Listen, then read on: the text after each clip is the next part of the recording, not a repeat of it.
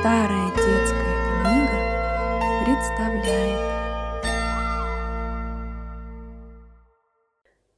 Испытание. Рассказ А.Р. Николаевой. Целый день сидела Ксения за своей работой. Щеки ее горели, пальчики быстро втыкали и вынимали иголку. Она пришивала пуговки к своему новому нарядному платью. А этих пуговок было очень много, и были они такие маленькие, скользкие. Веселые мечты придавали бодрость пальчикам Сенечки. Завтра день ее рождения и именины замужней сестры Дины. У сестры будет парадный вечер, будет много гостей, будут танцевать.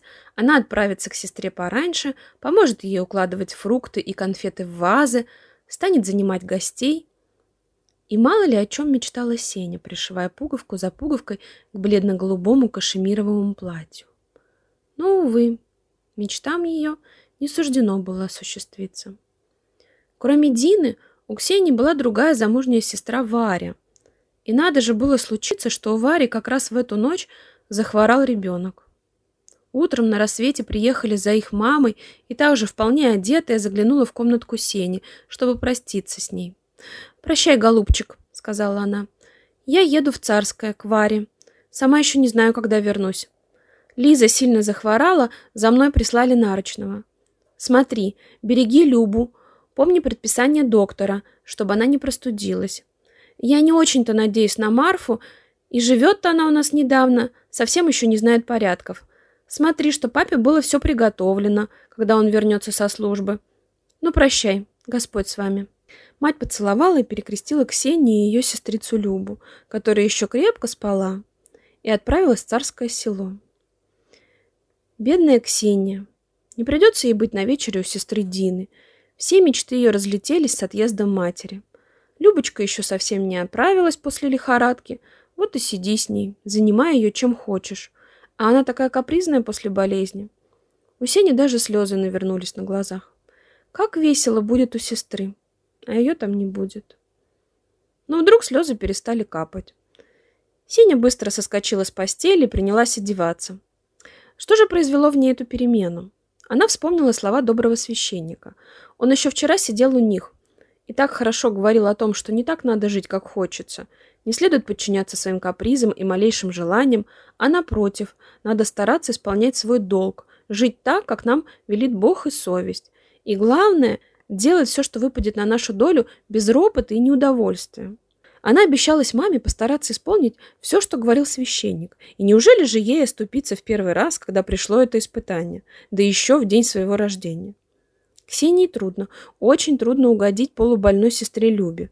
Непременно подай ей молоко в кружечке, которой нет в буфете, и ложечку дай ей с круглой ручкой, а этой ложечки нигде не найти, и бульон подан с жиром, и соус котлетки приправлен невкусно, Любочку нельзя очень винить. Без мамы не умела Марфа состряпать. Ксении казалось, что папа меньше, чем когда-нибудь обращает внимание на то, что делается. Он все углубился в свою газету и ничего не слышит. Терпеливо ухаживала она за сестрицей и занимала ее чем только могла. Даже после обеда, когда папа обыкновенно бывал с ними, и она просилась посидеть в его кабинете, он сказал Любочке, покойно расположившись в кресле – мне надо писать, крошка. Пойди с сестрой в другую комнату. Она займет тебя чем-нибудь. Та увела ее в столовую, усадила в качалку и принялась выделывать с ней разные фокусы с веревочкой. Любочка была очень довольна. Но вот несчастный поворот, и веревка запуталась так, что и не развязать узлов. Любочка нетерпелива, она требует продолжения игры, а Сеня старается скорее распутать узлы и все время успокаивает больную сестру. В это время проходит отец, не обращая никакого на них внимания – он спешит куда-то. Наскочила Любочке, играя в веревочку. Ксения не знает, чем и занять ее. Осенний вечер такой длинный.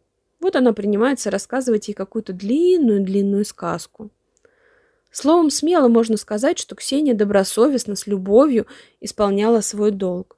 Ни одного нетерпеливого слова не вырвалось у нее. Кончился, наконец, этот длинный день, полный испытаний. Любочка пошла спать и скоро уснула счастливая и довольная. Мама между тем вернулась и отдыхала в большом кресле перед камином. «У Вари дочурка не очень больна», — говорила она мужу, когда вошла в столовую Сеня. «Сильно только простудилась и ночью страшно кашляла.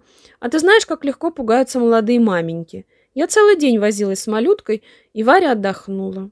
Эту ночь, я думаю, она проведет спокойно. Ну, право же, Сеня была довольна, что маленькой племяннице ее лучше. Но все труды ее, весь этот скучный день показался ей вдвойне тяжелым. Ведь это она вытерпела напрасно. Сколько усилий ей стоило отказаться от удовольствия без малейшего ропота, и никто этого не замечал. Притом сегодня ведь день ее рождения. А об этом, казалось, все забыли. И подарочка-то ей никто не дал. Положим, что она особенного подарка не ожидала, но весь этот день прошел без всякого внимания. Любочка была такая капризная, и она так устала с ней, и все напрасно. Вспоминала ли Дина о ней? «Ты заезжал к Дине?» – спросила мама, как будто читая, что происходит в уме дочки. «Да», – отвечал папа. «Заехал на минутку. У нее много гостей, она так жалела, что нет ее помощницы Сенечки». «Что, дочка?» – обратился он к Сене. «Не слишком ты устала? Можешь со мной съездить к сестре?» Она сказала, чтобы ты хоть вечером к ней приехала. Ступай же, принарядись в свое голубое платье, над которым ты так трудилась вчера. Но прежде попробуй развязать мне этот узел. Ты сегодня с таким терпением занималась распутыванием узлов. С этими словами отец передал ей небольшой пакет, завязанный розовой тесемкой. Ловкие пальчики Ксении скоро развязали узел, и она вынула из бумаги хорошенький ящичек. Открыла его. В нем лежала розовая вата, а сверху карточка с надписью «Терпеливой девочке, которая больше заботится о других, чем о себе». Но что-то стучит под ватой. Тик-так, тик-так. Часы, хорошенькие золотые часы с вензелем. Ксения не помнила себя от радости, а в голубом платье оказался кармашек для часиков, о котором она и не подозревала. Как была счастлива Сенечка, и как она веселилась у сестры на вечере. Я представляю судить вам самим.